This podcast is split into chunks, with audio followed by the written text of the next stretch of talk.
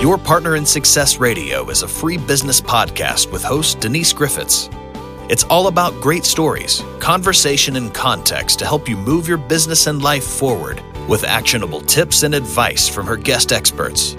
To listen and subscribe, just find us on iTunes, Google Play, or wherever you consume your podcasts.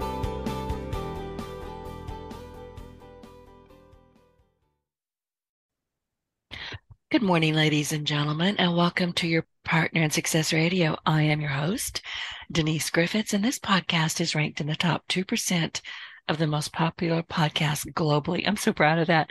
And honestly, it's not because of me. It is because of my truly incredible guests. Excuse me. And I feel immensely fortunate to spend time with people who are at the top of their game and they are passionate about helping you achieve your goals in both your personal and professional lives. My guests show up here holding nothing back. They are here to share their stories, the secrets of peak performance, and I know that you'll find their insights both inspiring and actionable. So sit back, relax, and get ready to take your life and your business to the next level. Today, I am really pleased to welcome back to the show Gary Thuerk, also known as the father of spam. No, this was May 2nd. It was 1978. The internet was in its infancy, and that very early incarnation of what we now identify as the internet was called ARPANET. And the digital equipment company sent an unsolicited commercial email to every ARPANET address on the West Coast. Remember that because that's important. We're going to be talking about Queen Elizabeth II during this conversation. And just like that, email spam was born. Now, the earliest documented spam, although it hadn't been coined as spam yet, was a message advertising the availability of a new model of DEC corporations, yeah, Digital Equipment Corporation computers sent by Gary to 393 recipients on ARPANET. So rather than send, and this makes sense, rather than send a separate message to each person, which was the standard practice at the time, he had his assistant write a single mass email because as the marketing manager at Digital, he was hoping to get attention, particularly from West Coast customers, for their new series of systems. Instead, he ended up getting crowned for better or worse as the father of spam. But I'll tell you, he prefers to think of himself as the father of e marketing, there's a difference. And in fact, that original spam message did work according to him. He says we sold 13 or 14 million dollars worth of the DEC machines through that e- email campaign. But as in anything that works well on the negative side, complaints started coming in almost immediately. And a few days after the original email, an ARPANET representative called him up, chewed him out, and made him promise to never, never do that again. Gary, good morning. Thank you for joining me today on your Partner in Success Radio, and it's good to have you back on the show. Good morning, Denise. Good to be talking with you again. Thank you. You and I are email buddies. We have been for a long time. And I, you know, the, the irony of, you know, the father of spam and I chatting back on a regular basis does not escape me, I have to tell you. Well, you know, you're on my light spam list. I don't consider it spam. A lot of the stuff you send me, it just cracks me up. And some of it, I'm like, okay, that's interesting, but I don't really respond to it. And other stuff's like, oh, I'm keeping that. So, you know, you, you're all over the place and you send me some great stuff. So thank you for that. But I do recall speaking of Queen Elizabeth II, who's, you know, passed away last year. I admit I cried. I cried all day. I cried during her funeral. But that was I sent you an email that said Queen Elizabeth II was the first head of state, state to use email in 1976. And that was two years before you blew up ARPANET. So let's talk about that a little bit. Yes. Uh, if I knew she was on it, I would have sent one to her. Oh, no. I didn't have her address. I'm not sure. It was obviously hidden in one of the other ones over there in uh, in well, uh, of the United Kingdom. Sorry, I hope I didn't cough on you. Uh, and according to another email that I found, and I just sent it to you uh, about half an hour ago, it was a man called Peter Kirstein who set up her email account using the username HME2 Her Majesty Elizabeth II. of course it was. And he said all she had to do was press a couple of messages And then here you came along on the American side of the pond. Yes. Uh, the thing about it is, is that even back then, uh, the ARPANET, which was was packet switching, was the new technology. Okay, that was underneath it. Uh, it was over the Atlantic to to England and over the Pacific to Hawaii. So it was already an internet. Oh, I didn't know that. And they did that through satellite connections. Huh. You know, it's amazing that, and I love that you're here to tell us these stories because we do just kind of point and shoot anymore. We think it's all magic. It's not. Trust me, it's not. And I love to read stories about the very early days of, you know, what you were doing, what ARPANET was doing, what the internet was doing. And I think people don't really understand how it all kind of originated and how it has become what it is now. Yes, it's very complex now. Uh, however, uh, I put together because people, you know, ask time to time, and I explain part of. I did put. I have put together a presentation. Uh, I like to call it edutainment that goes back and explains it so that uh, everyday person on the street can understand it, uh, how it evolved, and what the technology is. Um, Gary, also, where can we find I, that? You sent me an email, uh, an email about it but there weren't any links. And I meant to get back and say, how do I find this? Oh, I, I, have never published. oh, well, we'll talk. I keep, I keep it online. I, I go, I give it because I haven't written a script. Um, it's something I developed a long time ago. Is that I'm going to give a talk, I just have bullets or or part of a presentation to go off of, and then. I talk off of that. Okay, well, I want it. So you need to send it to me. I'm demanding. You're my friend. I can yell at you. I can. I can. Uh, I'll zoom it to you sometime. Perfect. That would be okay, terrific. We'll set that up. Okay. Well, let me get out of your way and you talk about what happened then, and what you're seeing now, and where you were in all of this. Yeah. Uh, what happened? Uh, it all started back in uh, 77. I'm pretty sure it was in 77.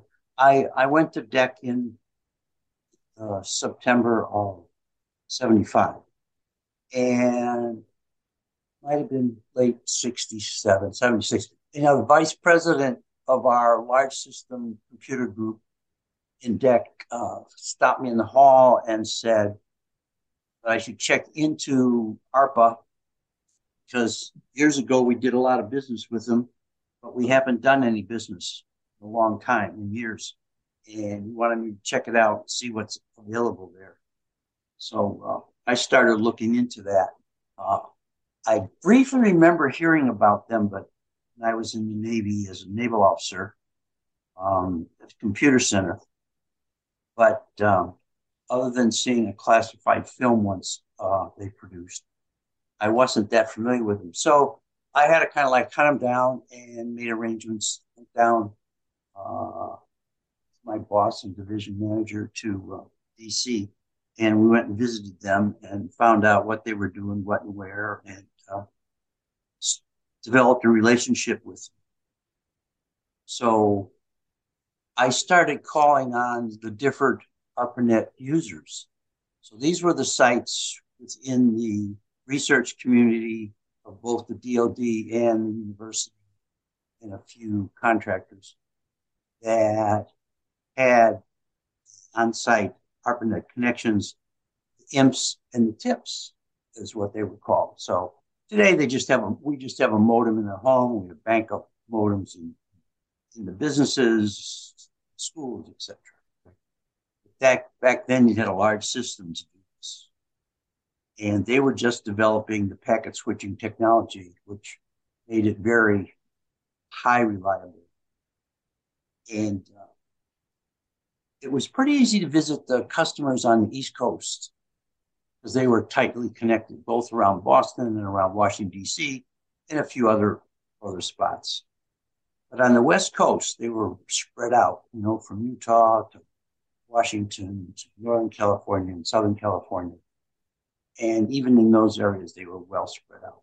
So after a trip to the West Coast and visiting some of them back on the airplane, it dawned on me that after understanding what these people went through, be able to put a computer working on the ARPANET, they had to develop their own code. They had to make their own electronic interface to the new uh, communication lines that were being used for this. People might find this hard to believe back then, but this was the ARPA, ARPANET was being used over a 52 kbit lines, kilobit lines. 50 kb was for the data. And uh, that doesn't sound like much today. It doesn't then, at all. Back then, most people were using 300, 1200, and 2400 baud modems. So, I mean, you could see the characters come and go back then, okay, when you were doing it. Um, but Almost like watching a teletype, wasn't it? Oh, yeah, absolutely. Absolutely. That's a, so I, I came up with this idea and I approached uh, our vice president and this is probably a good six months after he first asked me. You know? And he said, I want you to do a business plan for that. Tell me exactly how much minimum we're going to sell before we make any decisions. Said, okay. He said, keep it to one page. That I like. So uh, I did some work on studying it, and I said, I'll guarantee we can sell at least 12 of these. 12? 12. Now, hang on, hang on. Fired for that today. No, no, hang on. The average price was a million dollars. Okay, never mind. I take it back. I was wrong. well, over time, the price came down. You know, computer prices came down. So we had, you could get a good viable system over time for a 2060 in the 2080s in the range of 600 to 800 K. They really got cheap.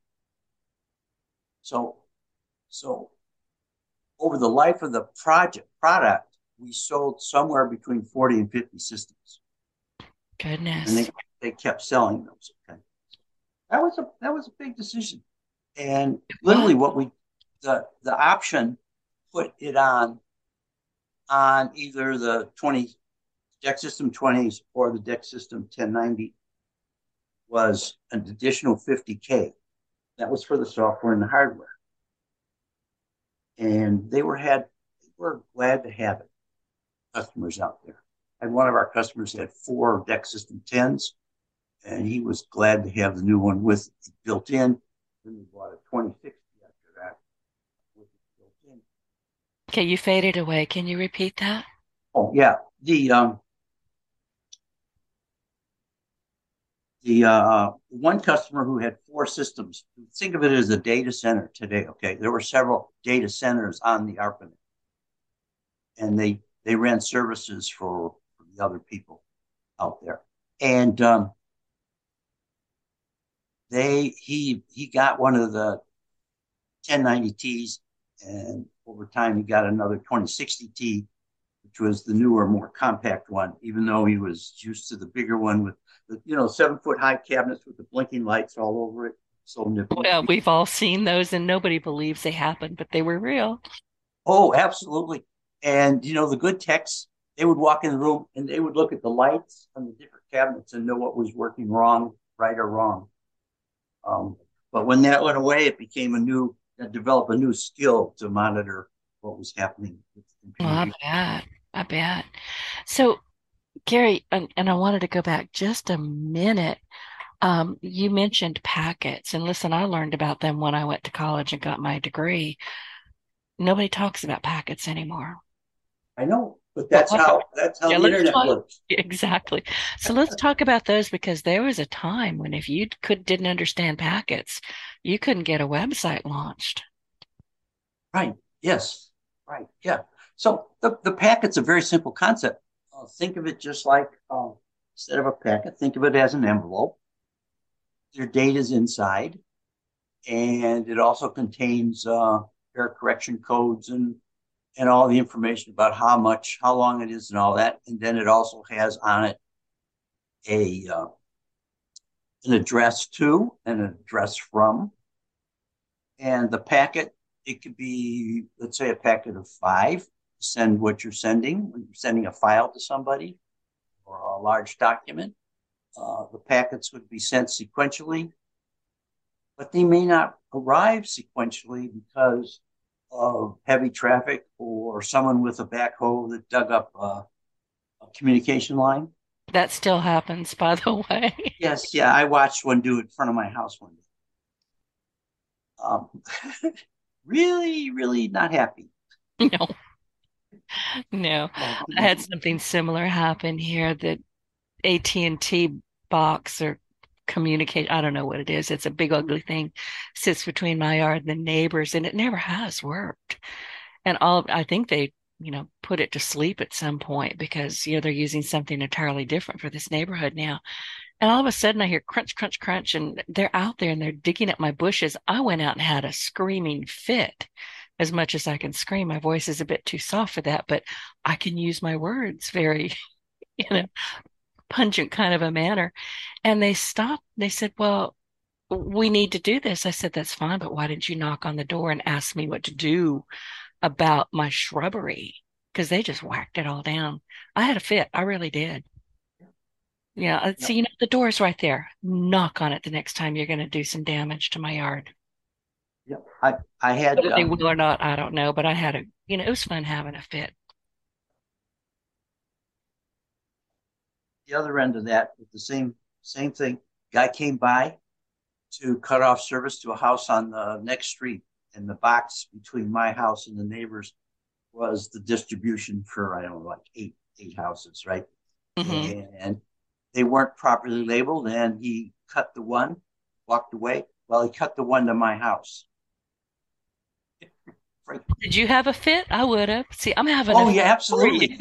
It just died, you know that isn't normal to just die like that. Yeah, I don't normally have little hissy fits, but when I do, they're epic. And this one was epic. And I made them stop and I made them bring over a, you know, a boss guy who immediately determined that what they were doing was damage. It was, I mean, he said, you guys didn't need to do that. You could have just tied some of that back. And I chimed in. I said, I have a rope. All you had to do was knock on the damn door. And they're all hanging their heads and i'm still not I'm, I'm still this is two or three years ago. I'm still mad about it. I don't i don't blame you i hold a grudge just so you know. Certain certain things you know? You know from a distance internet, don't mess with my plants. Just those are two things that are leave them alone like i like to say from a distance you can't tell the difference between lazy and stupid yeah, well, you get up close and personal with him and you can tell right away. That's the only way. I know.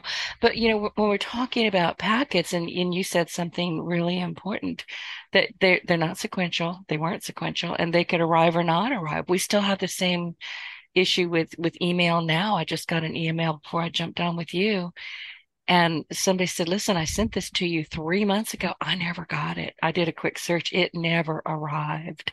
Yep you have to check on that stuff. You do. Because the, the, the network is, think of it as a spider web, and then think of it as 12, 12 spider webs that are all interlaid on each other, different angle. And things just get lost. They do. And, you know, there's no point in having hysterics over it unless they're lying to you, which also does happen. But I really, I couldn't find it anywhere.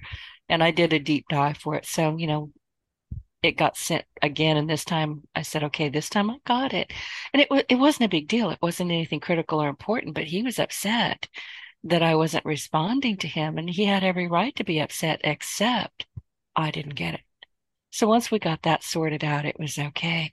But what are you seeing, Gary? That, I mean, you've been looking at all of this for a long time. What are you seeing the good, the bad, and the ugly with the internet these days? Well, uh, it, it's you, you got to look at the internet the same way you look at the interstate highway system, right?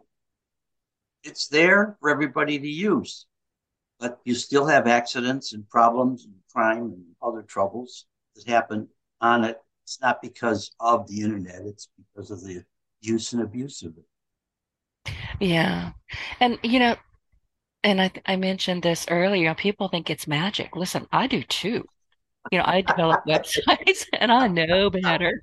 I build websites. I build them in my sleep. I think in code. I'm a nerd in stilettos. And by golly, I still think the internet is magic. But, and I'll tell everybody who will listen, it was made for me. It's mine, y'all. I'll share it with you, but it's mine. It's not. but I'm on it so much, it might as well be mine. But I'm telling you, there's something so magical about the internet and how we can communicate now. So let's not abuse it, okay? Let's just no, oh, agree. Oh, I have I have some friends that, that remember way back when, okay? And they said the ARPANET was all better because nobody because they controlled who got to use it. Oh, It wasn't it wasn't available to everybody. Know? did it ever become available to everybody, or did it just natively navigate over to the internet and become something different?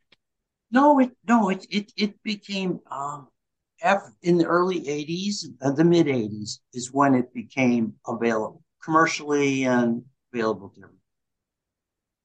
That's when it was. Uh, there was an official point.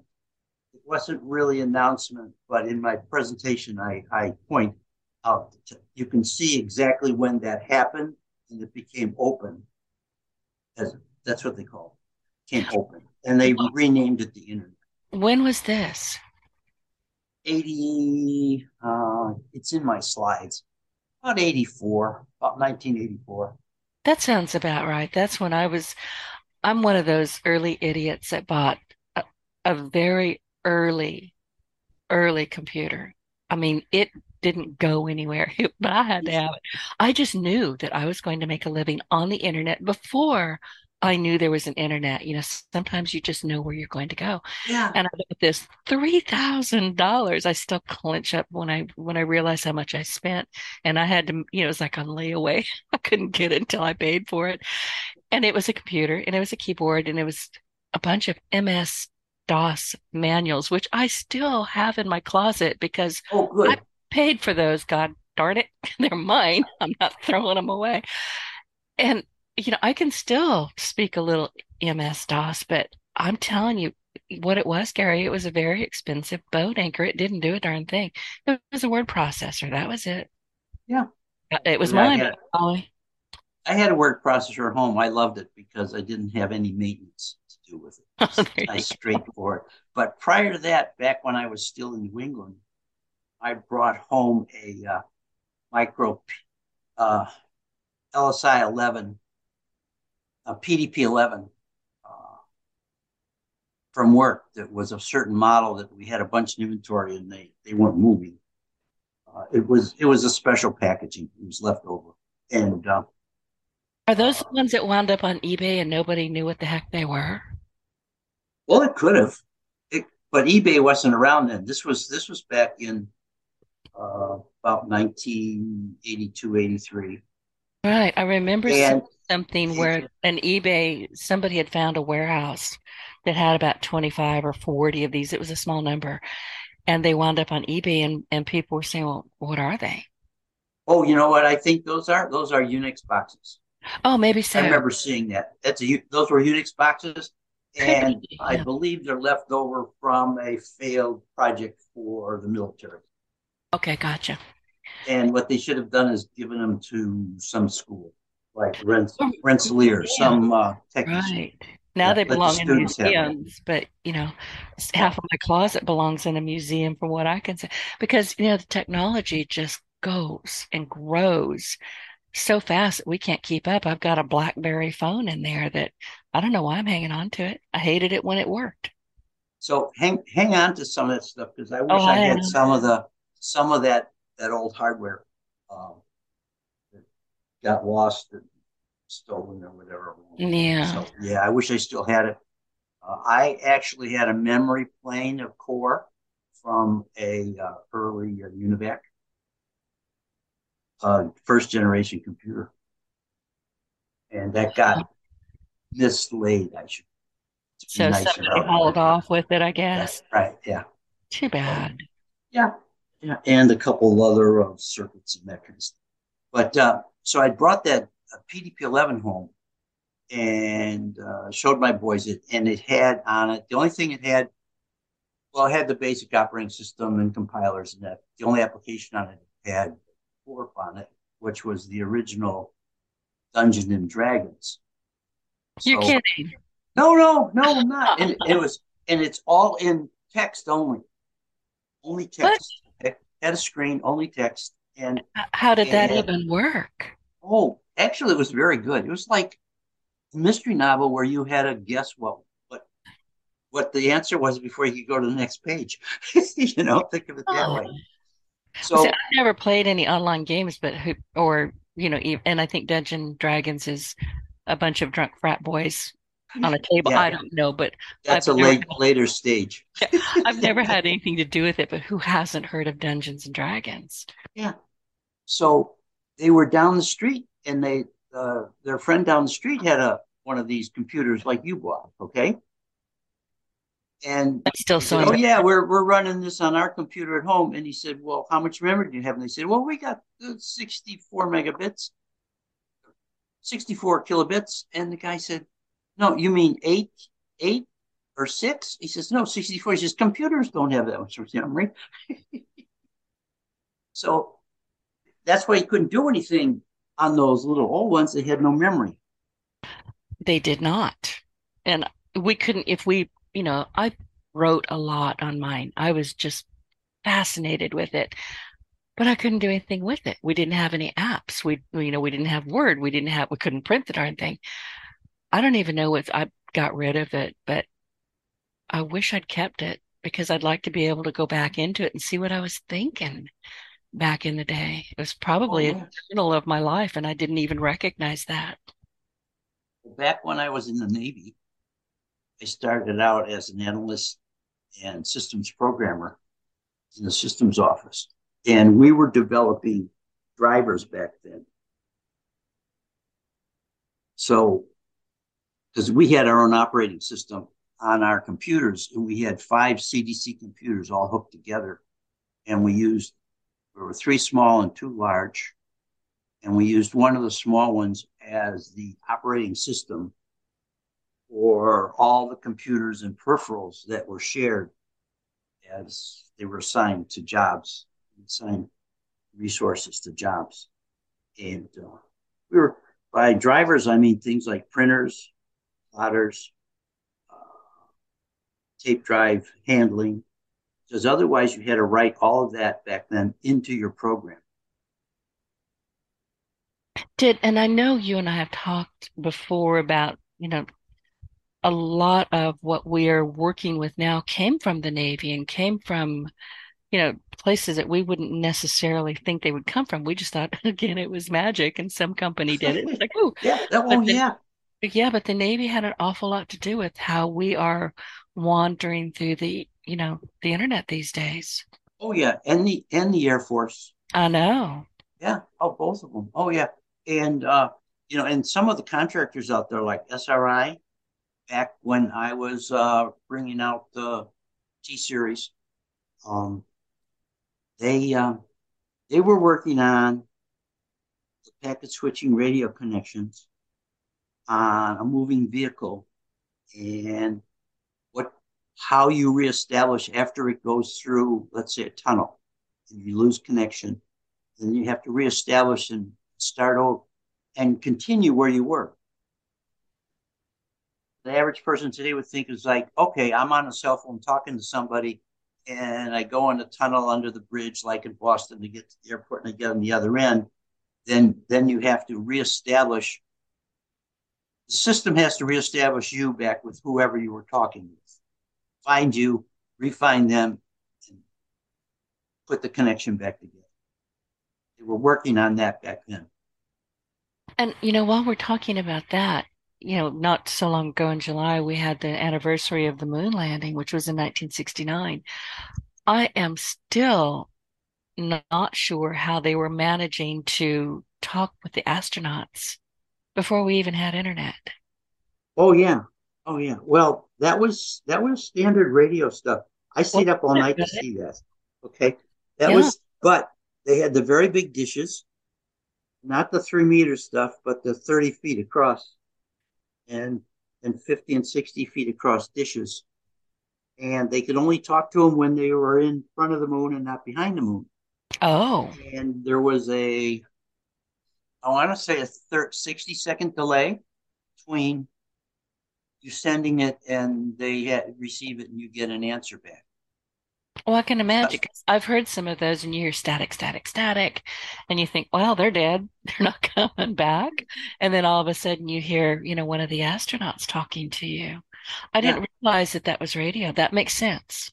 Yeah, I had no, was, no idea. That was radio just like cell phones are radio. Yeah, and people think that cell phones are are cell phones. They're not. They're just a, a block with a bunch of apps on it. Yeah, that's right. Interesting.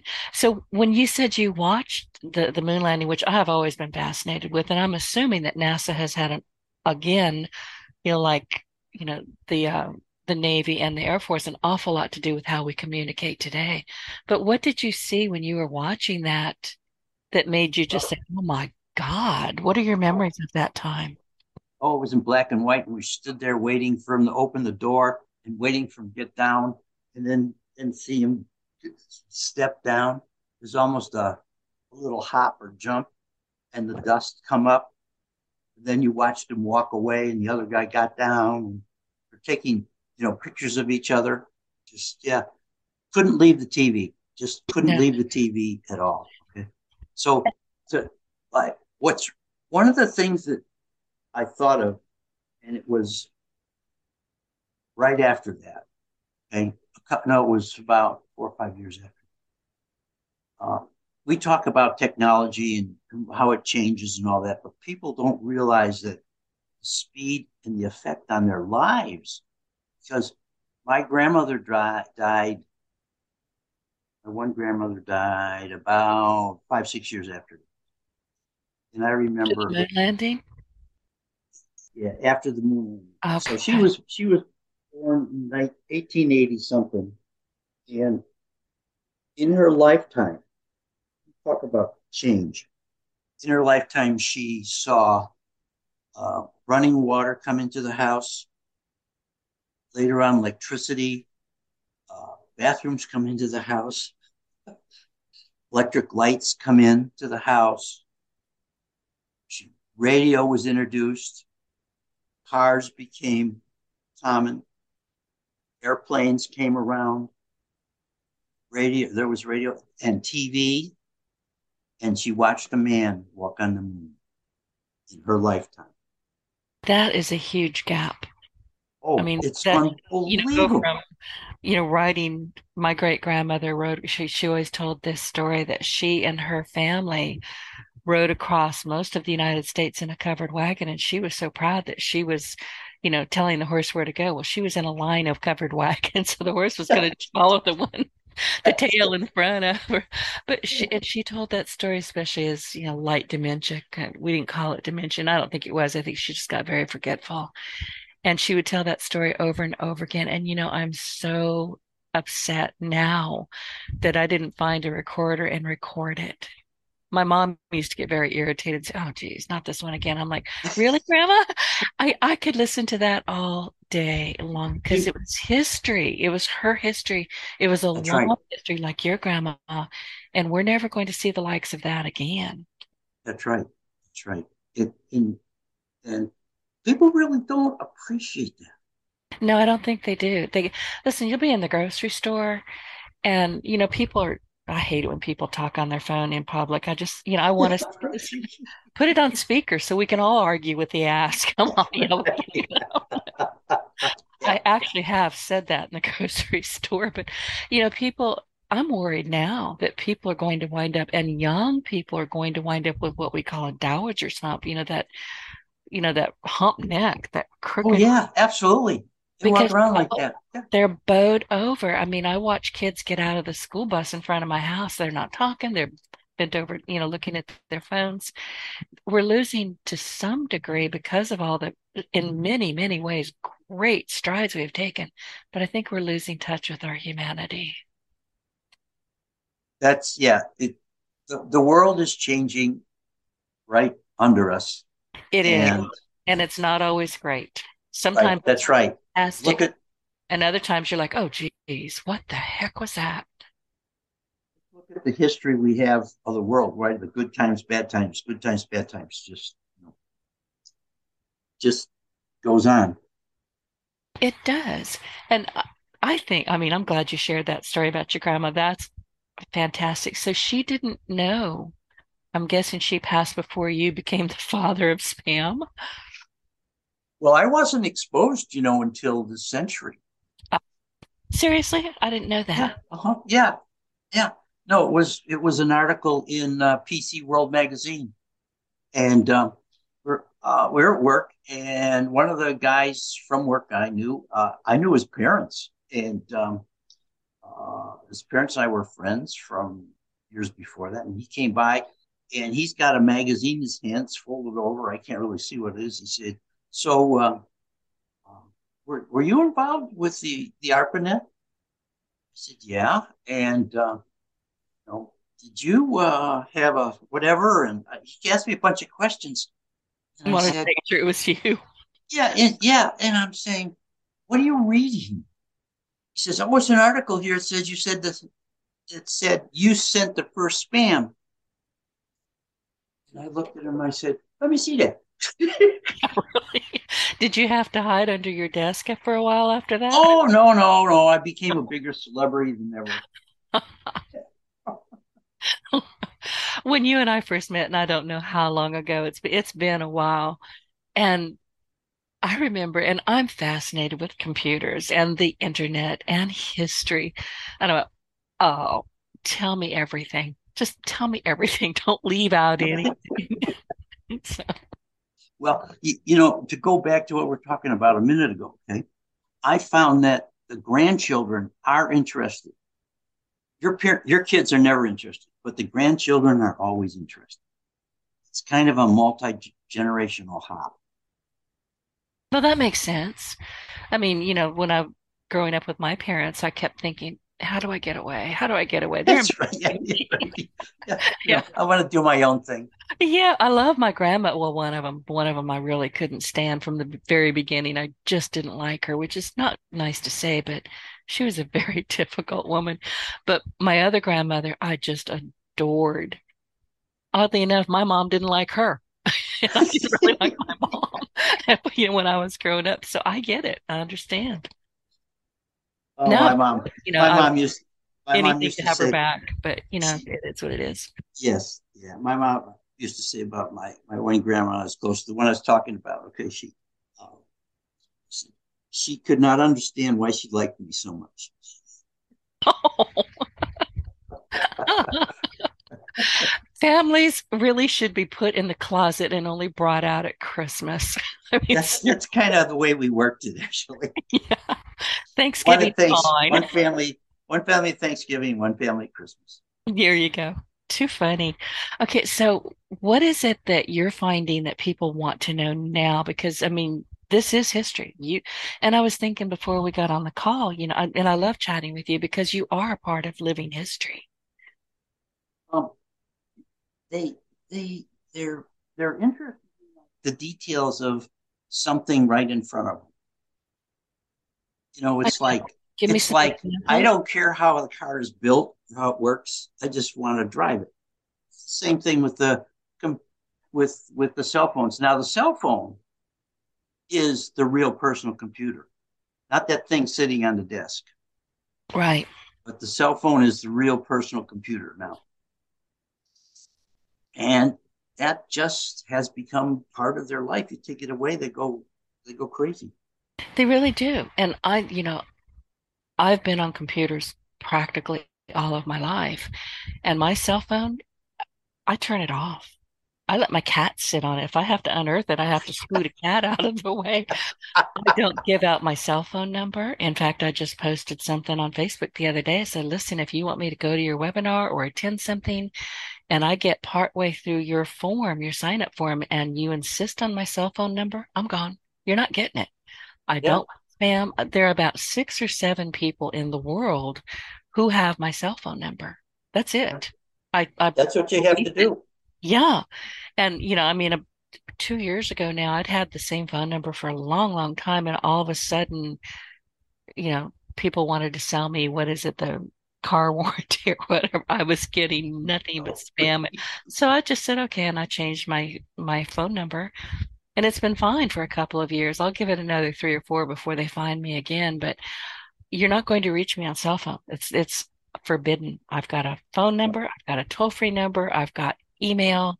You can find me. I'm not difficult to find, but don't even think I'm going to let you chat at me when I'm working or sleeping or any other time. I keep it very, very personal. And I'll be honest with you, I wish more people would. Yeah, I that really would be do. good. Yep. Yes. Uh, so, and a lot of a lot of uh, people who didn't grow up using computers like we did, okay, today uh, they have a cell phone and they really don't use what we call a PC, a desktop computer. Right, right. Um, well, office kind of the in between land is the tablet. Yeah, I mean, I'm some of them my giant. That, I think that's a good device for a lot of people.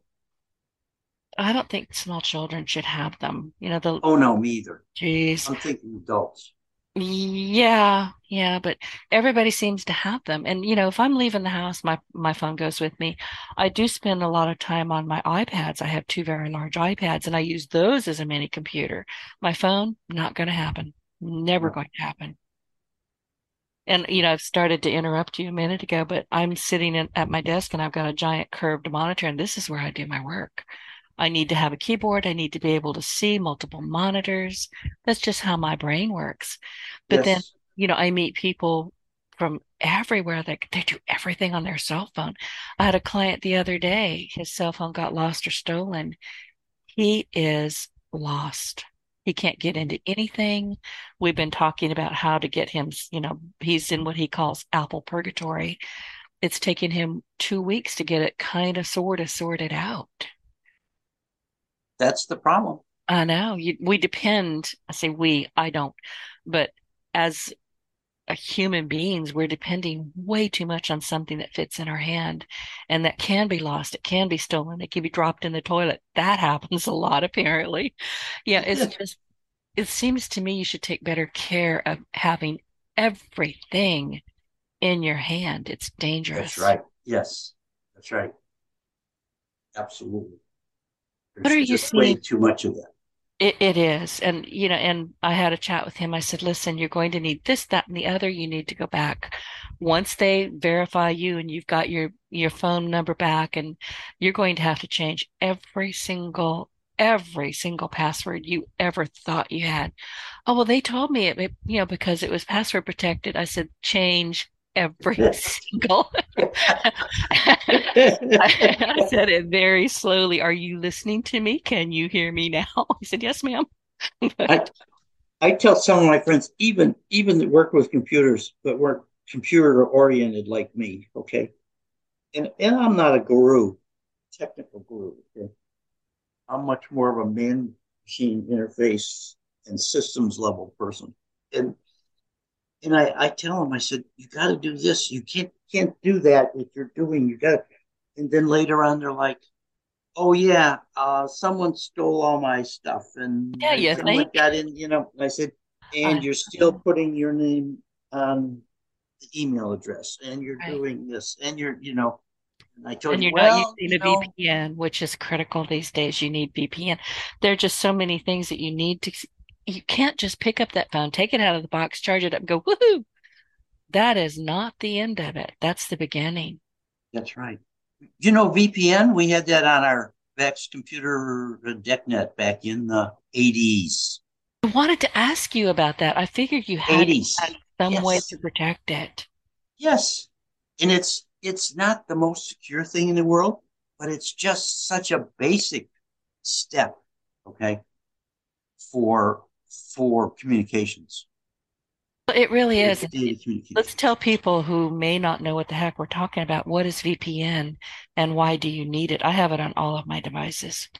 Okay. Uh, virtual private network is, is what it stands for. And what it does is it, let's say you and I are going to uh, set up some business stuff, okay? Not our casual.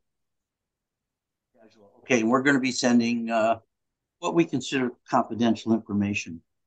We would we would use the VPN, and the VPN, when my address and your address, whenever they talk to each other, they would set up a proxy, name and number on either side, so that when the messages go by, it doesn't look like it's from you and me.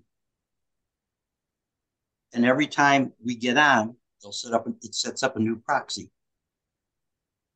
It's not it's difficult not, to do, y'all. It's not complicated at all. No, no. It's do a Google search for VPN. You might pay a little bit for one, or you might be able to get it free through your internet provider. Do it. Do it today. Make right. sure that you oh, have oh, yeah. VPN installed on your mobile, on your iPad, on your desktop. Just yep. do it. Do it today. I'm telling you, just do it today. Protect. And you're right. It nothing is foolproof, but it's better than nothing. Yep. And these people that have uh, Wi-Fi's, in the house, so many of them, right? Oh, it's so easy. Just use what. Well, and they don't they don't bother to set up a security code. I know. And anybody has access to everything just by driving by. Yeah, that's exactly right. Especially if you're on your cell phone and you're in a parking lot of some place. Let's say you're Pizza Village. I don't know where you're at, and you're using their Wi-Fi because it works out there in your your um in your car you just gave away a whole lot of information to anybody else in the next car. Just stop yep. that. Use a VPN. Yep. Anyway, what else do you see that? Because I mean, you've been watching this for a long time. What are you seeing? Let's go with good. What are you seeing right now with the internet that is very good in, in your from your perspective? Well, what it's law allowed, and this is what we were doing way back then, is the collaboration of different people working in different areas. And, and one of the things that is really starting to come out now, even though early versions of the tools were available back, let's say in the early 90s, uh, is in the medical field. Uh, the medical field has really, really been was dragging its heels to adopt technology to better uh, solve problems and understand diseases, people's uh, medical problems. Right. I'll give you a very simple, uh, an old and very simple example is is okay, or they're doing a mammogram or they're doing a CAT scan. Okay. If you use the tools available, and there, there's so many tools available now, basic engines to do it to do the basic scan and to look and discover what's wrong, what's an anomaly, what doesn't belong there before the technician decides if it should be looked at or not. Because it can do a much better job of that. And then when it's when it finds it, you highlight it, circle it, you put a color on it, you make it stand out. Because otherwise it's just black black and gray and white, not even white, black and gray.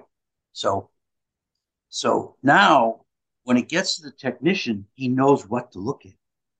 He can still look at the whole thing, but now you have a much more detailed tool that'll go way beyond what the, the average person will ever see. And I'm wondering, you know, because right now everybody's talking about AI, artificial intelligence. And by the way, y'all, that is not going away.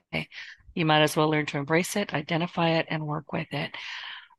But I'm I'm wondering, you know, because you're talking about the medical industry, how much AI are they using to, you know, make those little colored buttons? Are they using in some cases AI to find those anom- anomalies? And what are you what are you seeing? They're just starting They could have done that. They could have done that uh, years ago. Uh, let's uh, even even let's say uh, 30 or 20, 25 years, 30 years ago. You're kidding. And uh, they did a brain scan. Well, the only thing the guy looked at the other end was a slice here, a slice here, a slice there, a slice there. Why don't you pan through the whole thing? All they needed was a graph, a, a graphics card from um, from uh, one of the computer games. That's all they graphic needed to their computer, a graphic card, because right. you, the, int, the Intel Microsoft system, okay, graphics were never their game. Okay, what you needed was a graphics card, like like the guys with, with the joysticks run playing the games had. That's all mm-hmm. you needed. Mm-hmm. All you needed. It's just it's just the slow kind of resistance to it. Okay. You're not using it to replace the doctors or the technicians or anything. And that's probably to, the resistance. They didn't want to be replaced. Uh, it would be my right. guess. Yeah, and they don't have time, and it can it can tell them where to look. You know, look at this, look at that. Okay, as opposed to just kind of look at a little bit here. Well, you know, and when I, my brother passed away, he was a double lung transplant patient. He lived eight years with his new lungs, and wow, his final year was just hell. He was just failing. He knew it. His lungs were failing. He had to get the COVID shot because he was always in the hospital.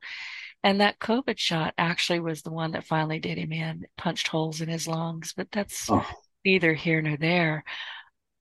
But they, there were so many times that I would just, my skin would crawl because they'd say, all right, well, we can't, we can't really see anything. They could have, they could have taken him to a local hospital, run everything there instead of loading him into a hospital and a fire truck and hauling him over to San Francisco all the time. And I caught myself wondering because uh, you know I'm I tend to be deeply suspicious of a lot of mm-hmm. things, but I caught myself wondering were they just running up the bill because he really was a six million dollar man at the end of it. Yeah. Oh, absolutely. Yeah. Uh, yeah. I I just don't. You know, I could. I'm critical a lot of stuff.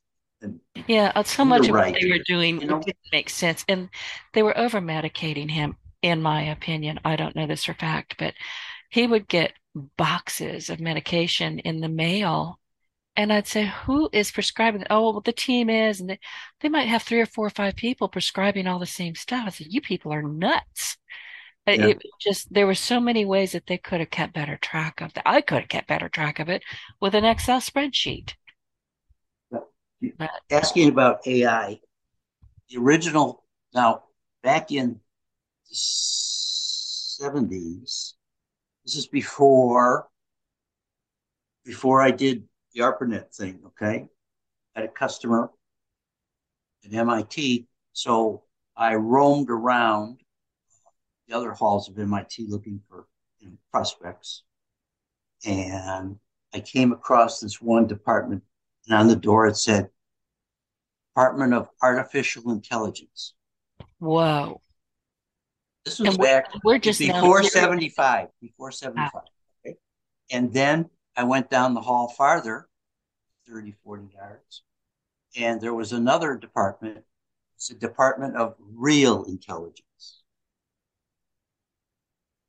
Were they being sarcastic or was that a real thing? Yes. No, that's real. Yeah. Yeah. Yeah, being real. Yeah. The computer guys are down there. These other guys were. You know, oh. Oh God. Slamming the other guys. Yeah. so, so back back in way back then, way back then, there was the basic programming language, and it was a compiler that compiled as you did it rather than in a batch mode afterwards, and that was called artificial intelligence now, so by today's they were creating data. They were creating huge data sets. Yeah. And, okay. And they just called it that. Okay. But one of the one of the areas AI is really, really going to help is where you have huge data sets. Since you brought up data sets, okay, right. large amount of data that people just can't go through. You know, okay, we got three million three million records here uh, of people, and everybody has 20 different uh, things we tested them for. Now let's find the anomalies and let's find the commonalities. That's that's where AI is really going to be useful. It's useful now, but it's also being Oh, yeah. as is anything. I mean, we're just we're never not going to be abused by anything that pops up. That's But right. we do need to do we need to exercise critical thinking. We need to do our homework. Don't just accept anything that pops up. So, oh, this is magic. Right. There's a lot of magic in the world. The internet is magic. it really is. The internet's magic to people who don't understand the technology. That's right. right. But, you know, just always, always my best advice to anybody listening to this is dig in and use your critical thinking skills before you jump off the cliff and go, woohoo, AI. Don't do that. Yep. Seriously, don't do that. We've only got a couple more minutes, Gary. It's always so delightful talking with you because you have the most fascinating stories and, you know, part of your history. But we're talking about the good. What are you seeing now that really concerns you that I'm not going to call it bad, but you're looking at it going, hmm, I don't know about that. Um, the way AI could be used to abuse the political system. And now you're talking my language. Okay, that that really really concerns me. Okay, because now they can create these non-people to represent Deep fakes. Yeah. Yeah. Yeah. That's happening an awful lot. Yeah. I- I'll be honest with you. I, you know, I jump up. Well, I don't sleep a whole lot anyway. You know that. And, you know, I may have my iPad open and running at three o'clock in the morning. Not unusual. Or I may be in here at my desk at three o'clock in the morning. It just depends on what I feel like doing. And I'll see things that have me going, oh my God. But what are we going to do about it? Well, we have to be careful what we believe. So again, critical thinking skills. If you see something that you're like, oh, go find other resources for it and then make up your mind. But don't just, whatever the media, the legacy media is telling you, just discount it 100%. I do. I don't listen to them ever. Well, I'm I'm the one in the crowd who always said, "The "King's got no clothes." Yep. That's exactly right. It's, it's You got to say that when you see it. Oh, yeah, you really do. Well, okay, so we talked about AI. We've talked about, well, we've talked a lo- a lot of things. What else would you like to share before I let you go? This has been fascinating. It's always fascinating having a conversation with you. Well, um, I just just think you got to kind of hold on to your hat and and see what the new technology is really going to bring. There's always a lot of forecasts out there. It's going to do this. It's going to do this, and um, ninety percent of the time it misses the mark. That's something that surprises people. Yeah, you know? it does. And it's fun to watch in a, a creepy kind of a way. It's like, ah, you, what did you boo-boo over there? Or, hey, good call. But again, critical thinking skills, which I think, or I'm observing again on my precious internet that many of us are kind of lost that or never had it to begin with. You can develop it. Go find it. Critical thinking skills. Listen, Gary, before I That's if, if Go ahead. that's too technical for them, tell them to go go watch the original Battlestar Galactica. really? Yeah. I've never Oh seen yeah. it. The original one. There's a later one, but there's the original. The originals are the best.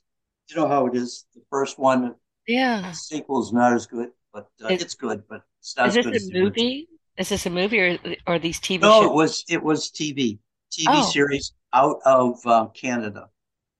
Have it's it's out there. You just got you can stream it.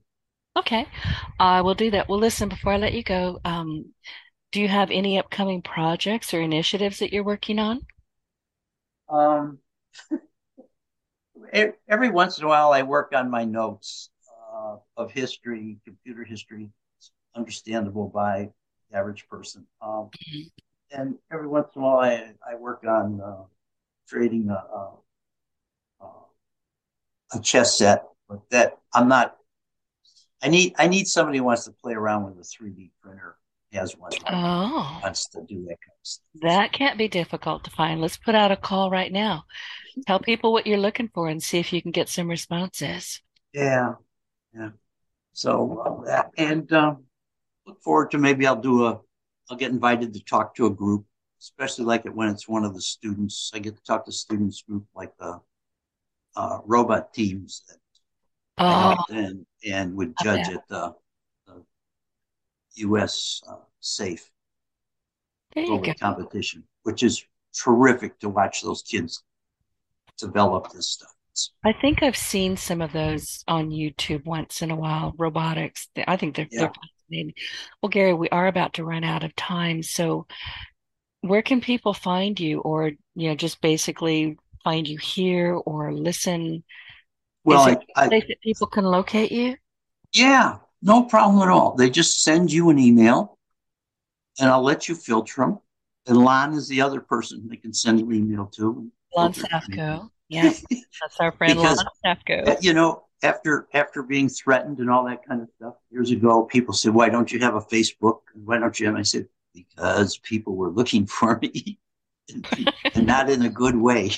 You're the father of spam. What do you expect? I mean, that's not a term that's going to go away. I'm sorry. I know, I know. I wear I wear it proudly. Um, you and you should. Well, listen, before I let you go, I want to thank you for joining me again. And for our audience, you know, if you've enjoyed today's episode and you found our insights helpful and Gary's stories delightful as I did, please leave us a review and a rating on iTunes. Your feedback really does help me improve and reach more people on their own success journeys. So don't forget to hit that subscribe button, leave a review, and share your partner in Success Radio with your friends and your colleagues. And thank you for tuning in. And we will catch you on the next one. Gary, thank you so much. And we will do a Zoom. I want to see your slides. Okay. Well, thank you again for inviting me. It's always a pleasure talking with you. Bye. Get your voice heard. If you would like to launch your own far reaching podcast, contact Denise Griffitts at yourofficeontheweb.com and go to the podcast tab.